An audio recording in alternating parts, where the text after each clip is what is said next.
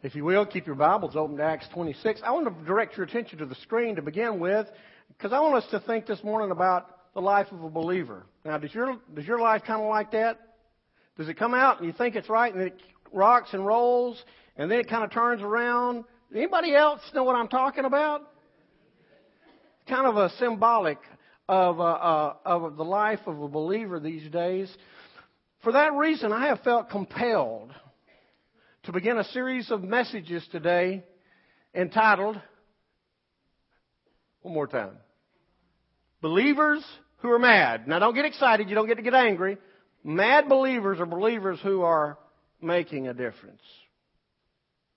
We need some believers who are making a difference. And this morning, tonight, next week, until the Lord tells me to go someplace else, we're going to be talking about a number of different things that will hopefully awaken us to the fact that we need to be making a difference. You know, much of human behavior is controlled by situations, actions, and events. In fact, if you and I are honest before God, a lot of times we do not even act or respond until something happens to our family and our friends. Hello? Give me a nod to let me know you're not nodding off, okay? We don't even, we don't even give it anything until something happens to us. And then when something happens in and around our lives, we have two choices. We either react or we respond. Now, let me kind of clarify what I mean.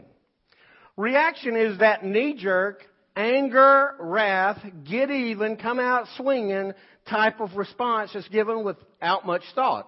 When I think of reaction, I'm reminded of the upper room where Jesus was with his disciples. You know, first of all, the disciples were there and all the servants had been dismissed.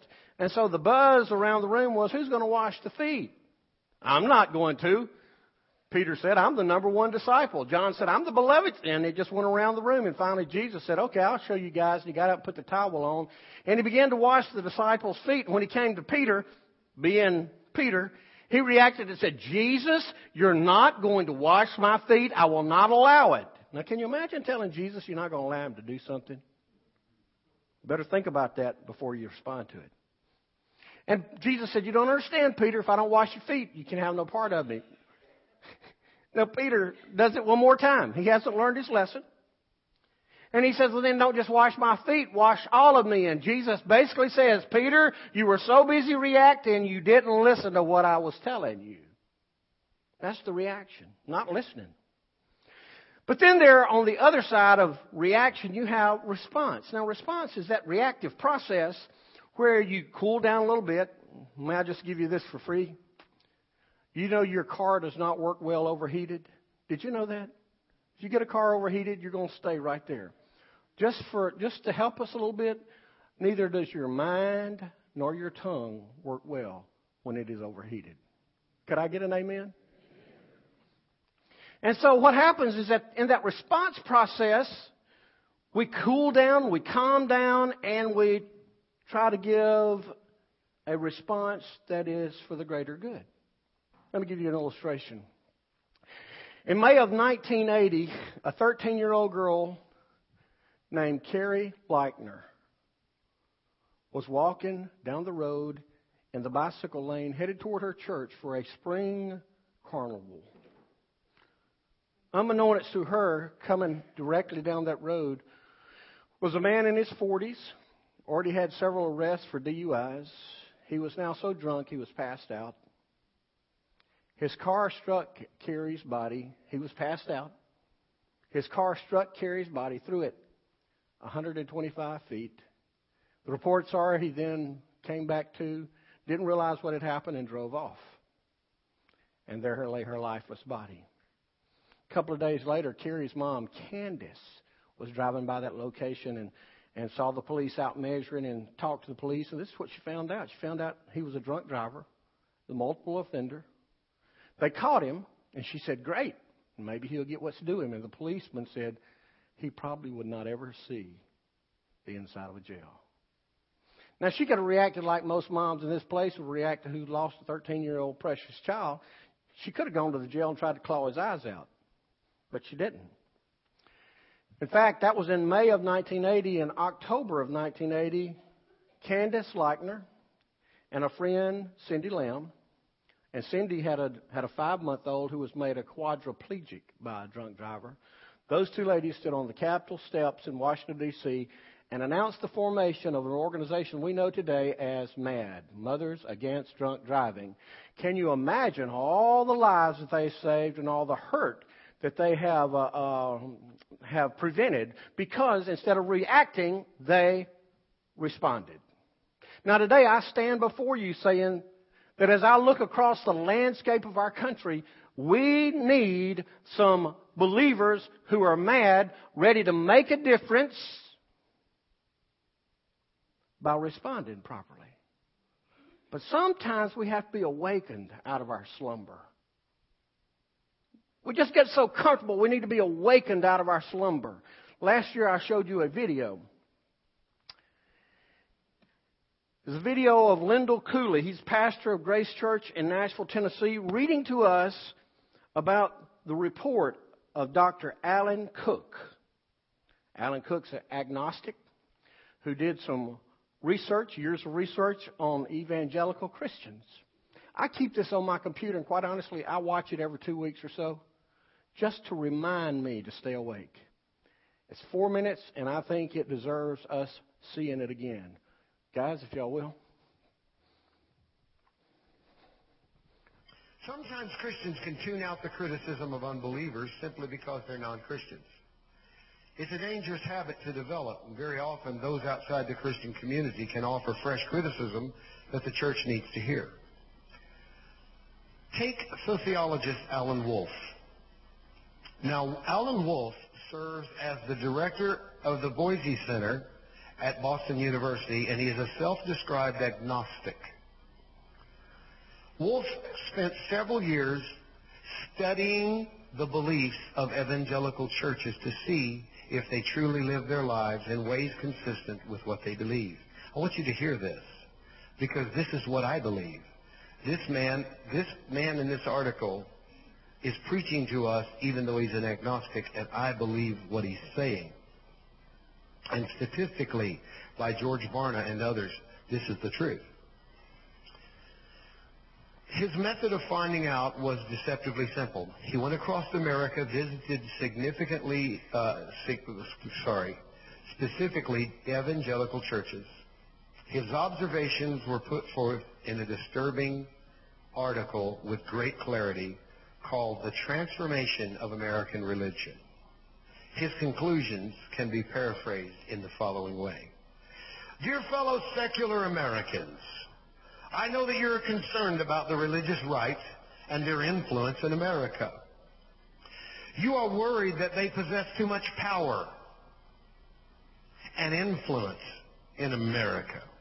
And if they are successful, they will make America into some kind of neo-theocratic state in which religious beliefs stymie the advance of personal moral freedom in areas such as abortion, religious pluralism, and the normalization of homosexuality in the culture. Listen to what he says. But fear not, for on the basis of my studies I have found while evangelicals claim to believe in absolute truth and an authoritative Bible which governs all of life, they do not live like the Word of God.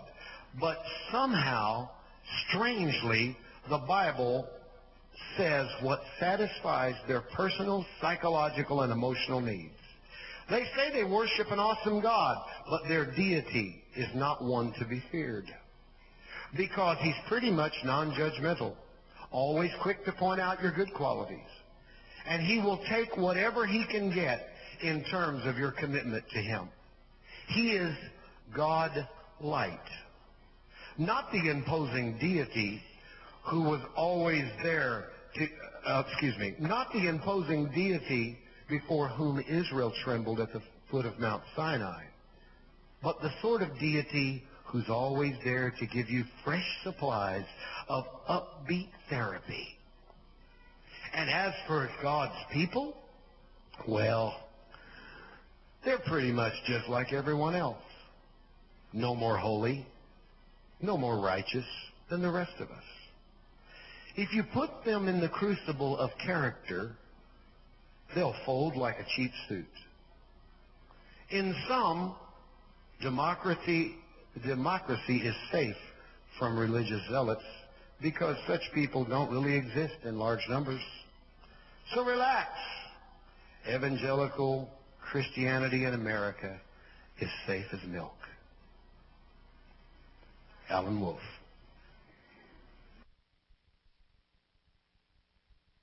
I want to bring your attention to what he said in some. Go ahead, Brandon. In some, he concludes, hang on right there. America, relax. America, relax. You know, now that's okay.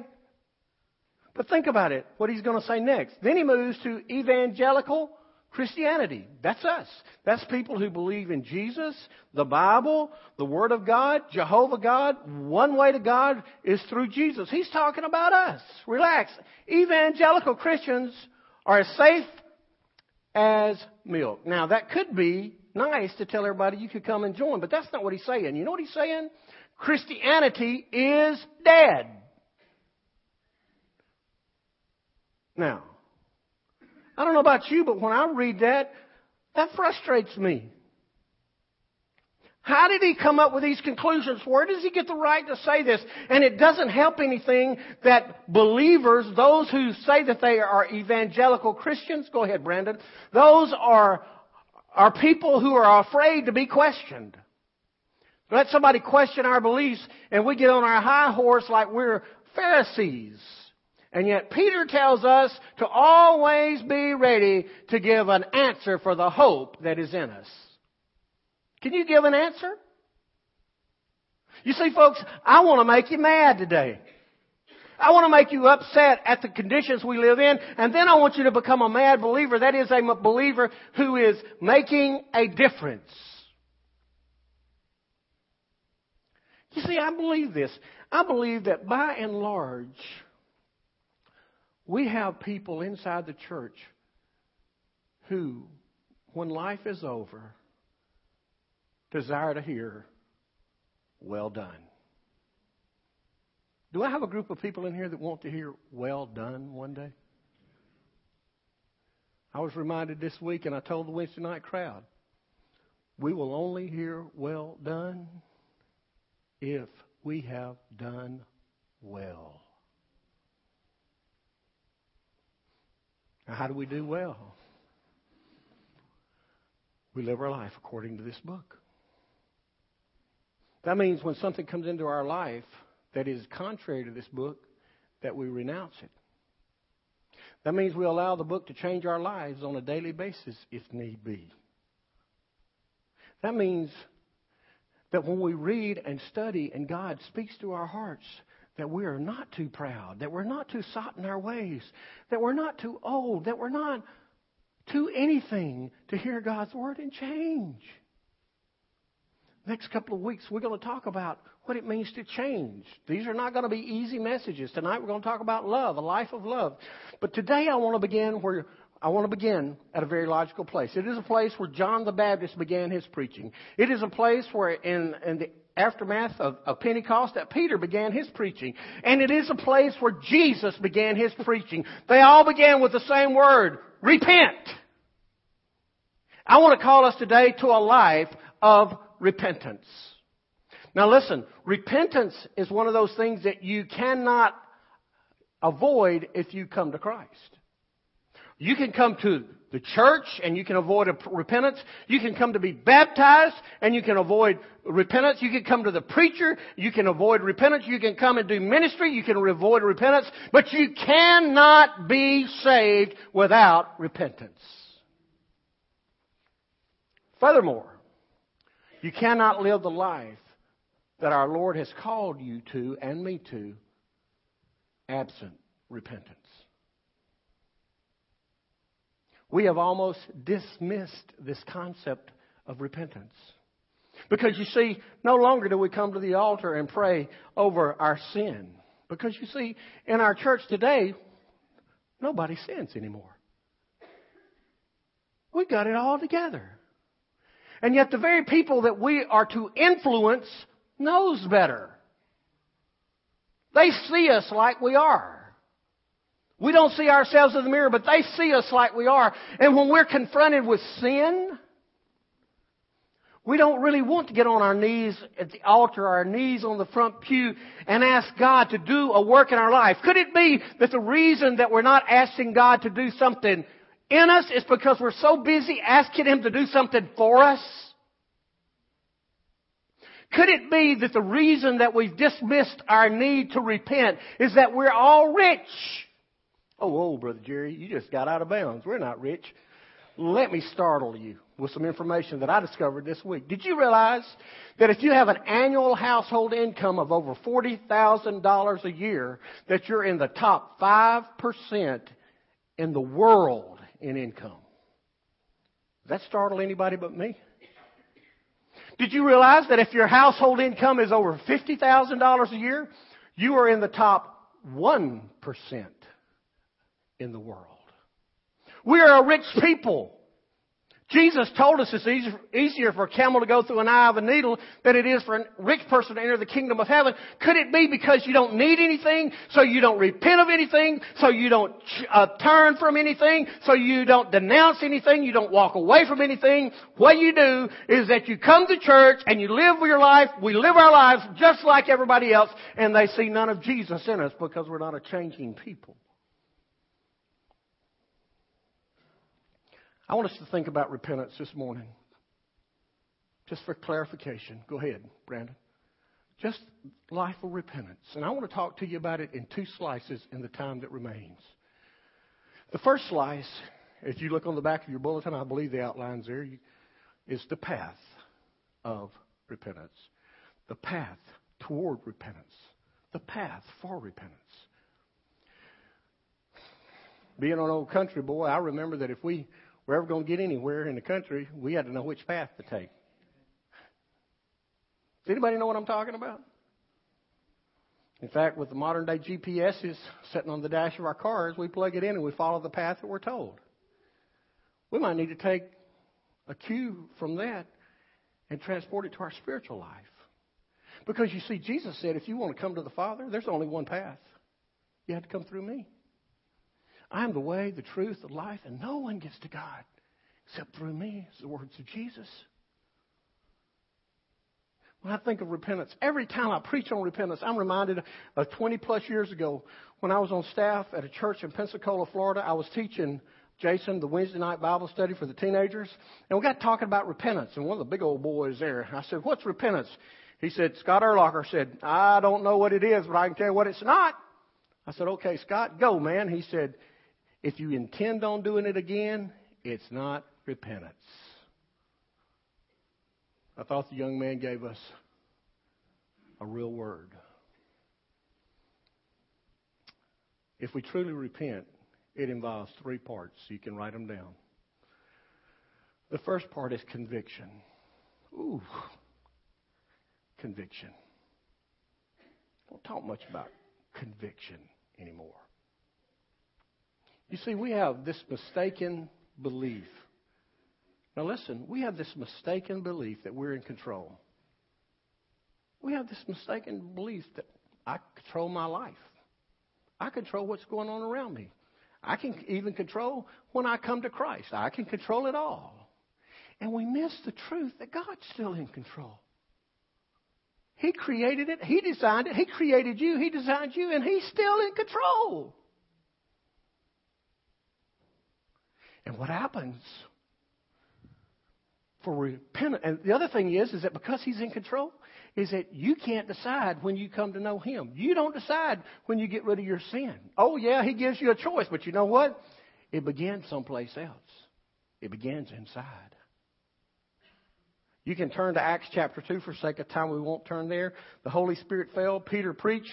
And when he, when he got finished preaching, this, here, this was his words. He said, Therefore, let all the house of Israel know with certainty that God has made this Jesus whom you crucified both Lord and Christ. The next verse said, and when they heard this, they were cut, they were pricked in their heart. They were lanced in their heart. You see what happened is that the Word of God uh, partnered with the Spirit of God to make a sharp knife and cut the hardness of their heart.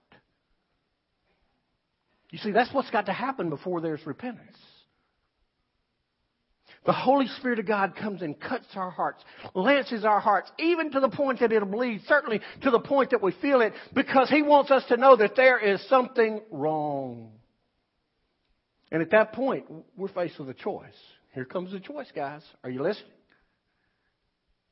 When the Holy Spirit of God comes into your life, they says that attitude, those words you said, how you treated that employee, how you treated that server, uh, your attitude at the gas pumps, and on and on, whatever it is for you, those vile words you spoke, when the Holy Spirit of God comes and lances your heart and tells you it's a sin, you know that He's speaking to you. You have two choices. You can react. You can come out swinging. Not me. Did you know there's a biblical reference to how people react? In Acts chapter 6, they ordained the first, who we believe were the forerunners of the deacons. Stephen headed the list. In Acts chapter 7, Deacon Stephen had already gotten in trouble. He was on trial for his life. Did he back away from the gospel? No, he preached the message of the gospel. And then when he was through, the Holy Spirit of God worked in their hearts. And it says, when they heard these things, they being the people who had him under, uh, the mob who had him under arrest and arraignment, he, when they heard these things, they were enraged in their heart. They gnashed their teeth at him. They screamed at the top of their voices, stopped their ears. They didn't want to hear it. And they rushed together at him and they took him out of the city and they stoned him. You see, that's how we respond, that's how we react many times when the Holy Spirit of God begins lancing on our hearts. It hurts us so bad that we really don't want to deal with it, and the best defense is an offense, and so here's what we do. We take issue with it. And no change is made.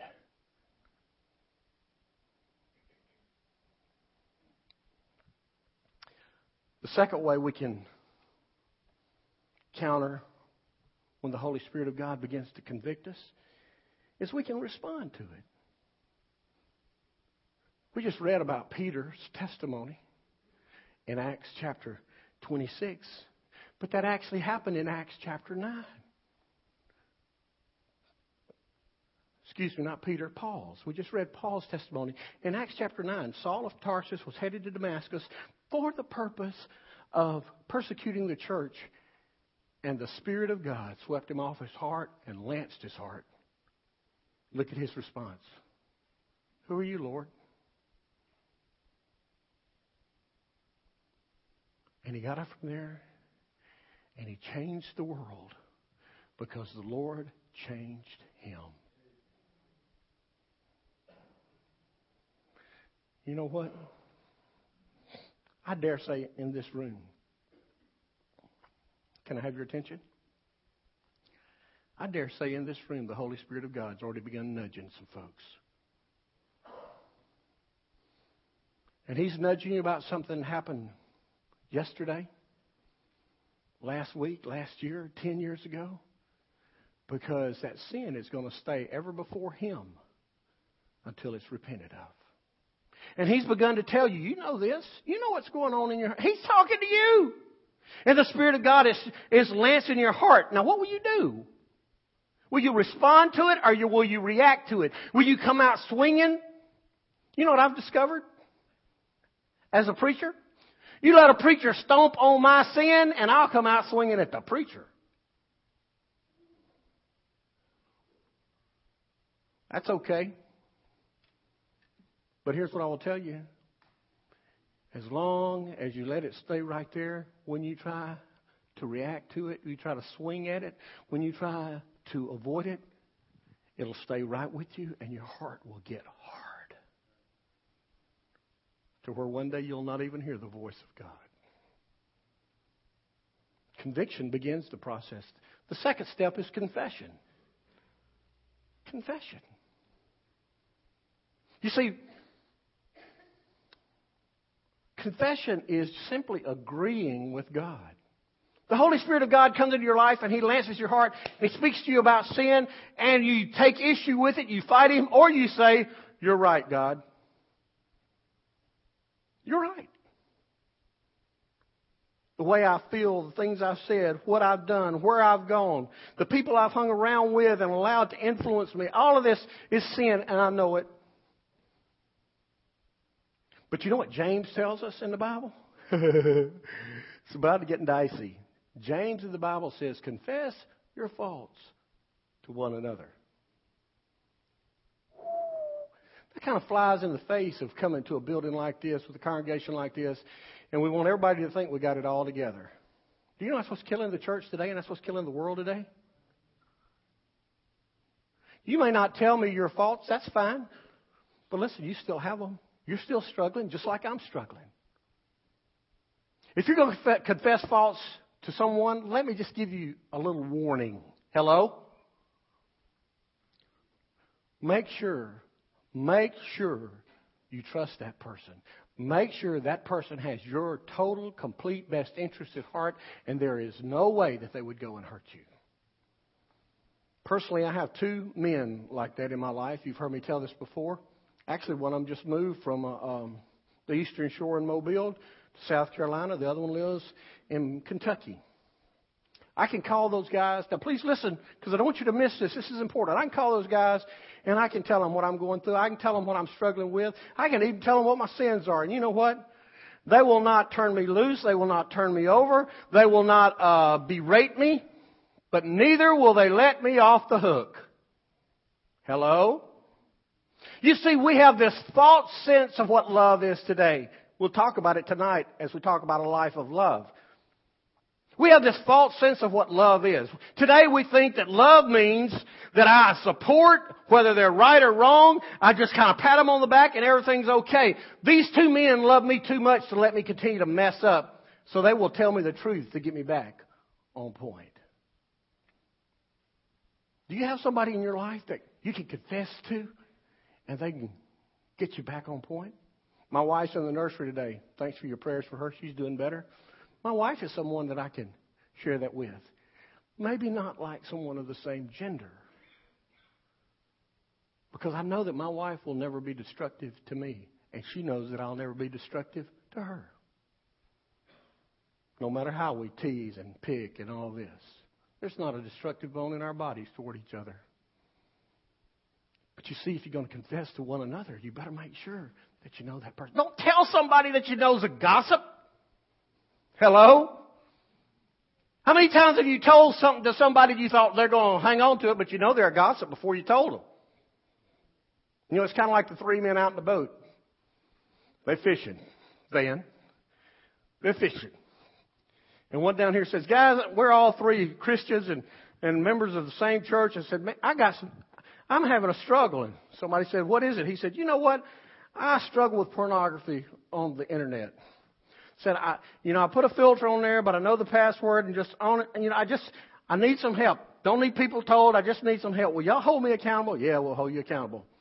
The guy in the middle of the boat throwing. He goes, hey guys. He said, yeah, me. He said, my struggle is money. I want to get money no matter how what it, I, I you know, I, I just everything I do is wrapped around money. I, I just can y'all help me? It's just Money, this love of money is the root of everything that I do wrong. So the guy on the other end of the boat never opens his mouth. He just keeps fishing. And finally, the other two guys, about 20 minutes later, said, We confessed our sin to you. Are you going to confess your sin to us? He said, Yeah. He said, You know what? I struggle with gossip, and I can't wait to get home.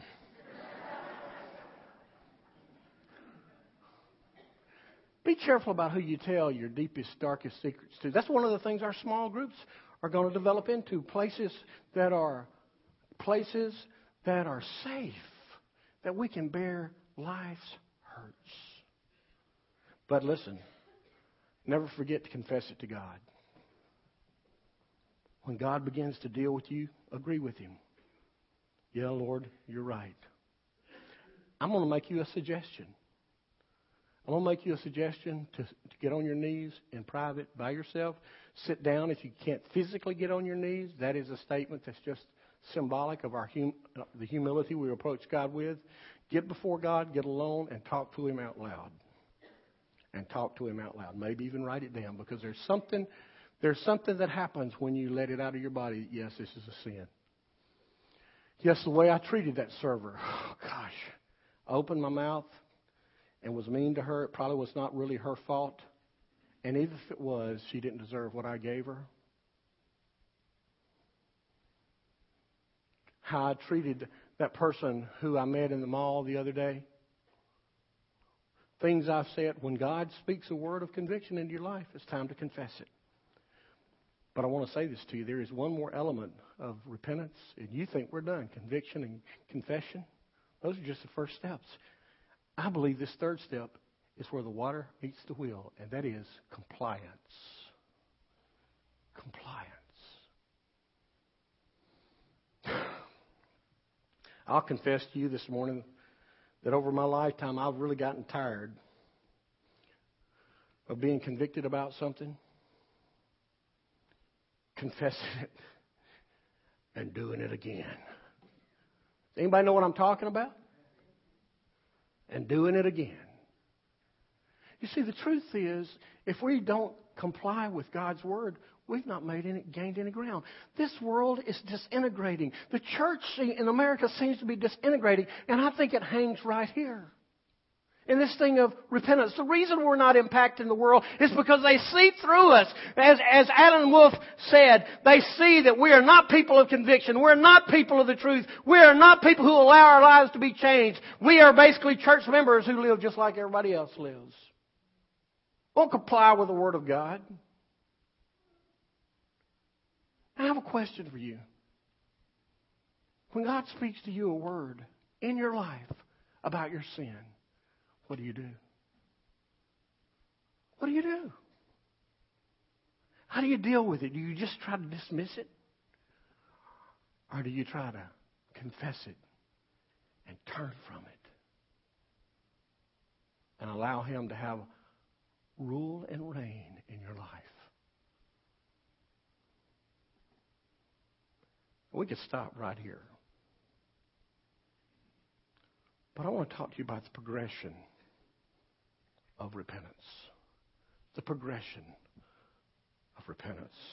Now, all I'm going to do basically is list these for you and make a comment about them, but let it burn deeply into your heart. What happens to us when we repent? What happens to us when we are convicted and we confess and then we comply? What happens in us?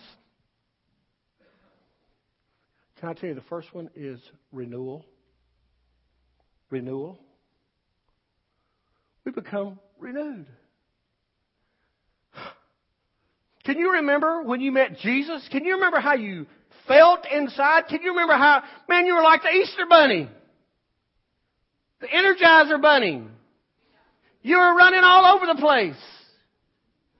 Because here's the truth, you had been released, you had been renewed, you had been freed. Now, as a believer from, for however long, and sin has crept into your life, and sin has held you hostage, you'd be like David.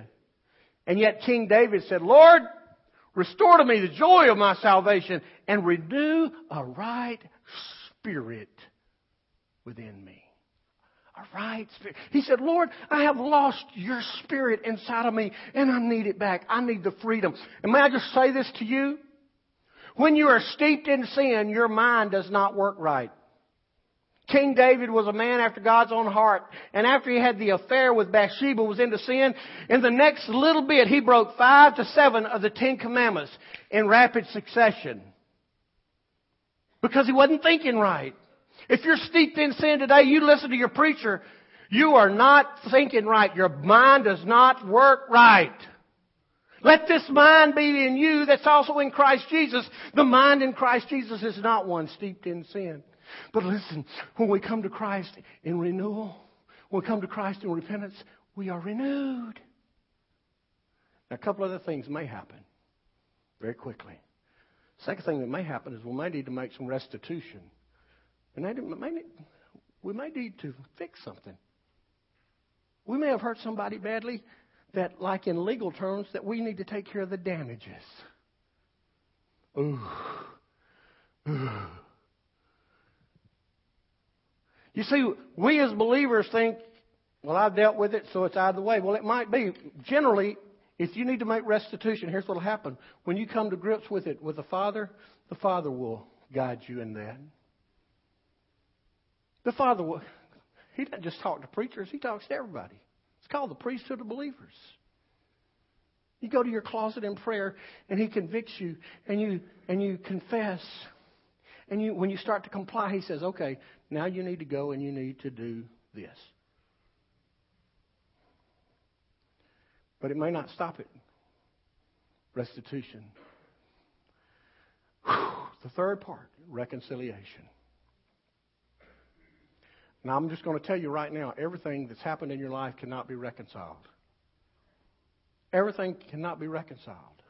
I heard a preacher talking about being sexually abused. You probably will never reconcile that with a person now. You have to, it's a forgiveness issue.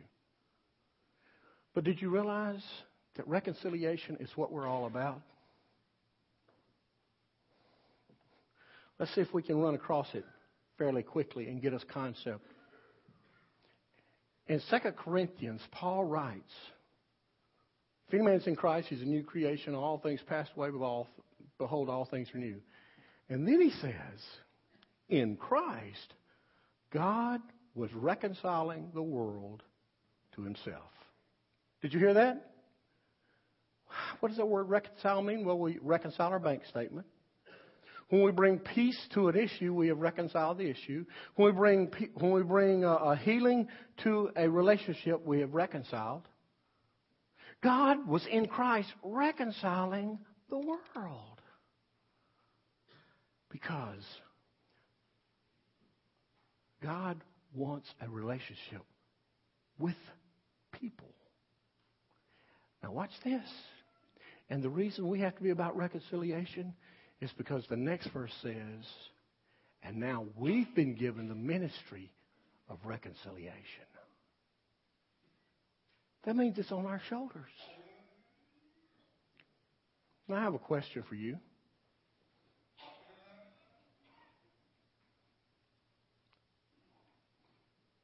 I have a question for you. Are you a part of the reconciling bunch or the wrecking crew? Is there sin in your life that you need to repent of? God's talking to you about it right now. That's not me, that's Him. And if He's convicted you of it, are you ready to confess it? You know, to confess it to me. I'm talking about confess it to Him. And then are you ready to comply what He's called you to, to do? If you are, you'll experience renewal. May require some restitution and some reconciliation. But then your heart will be on fire for God. And here's what happens is that when our hearts get right before God, we become believers who are mad, making a difference. Dear God, let it be. Think around this town. Think around our community. And consider how badly we need a touch from the Father. And it begins with you. Let's pray together.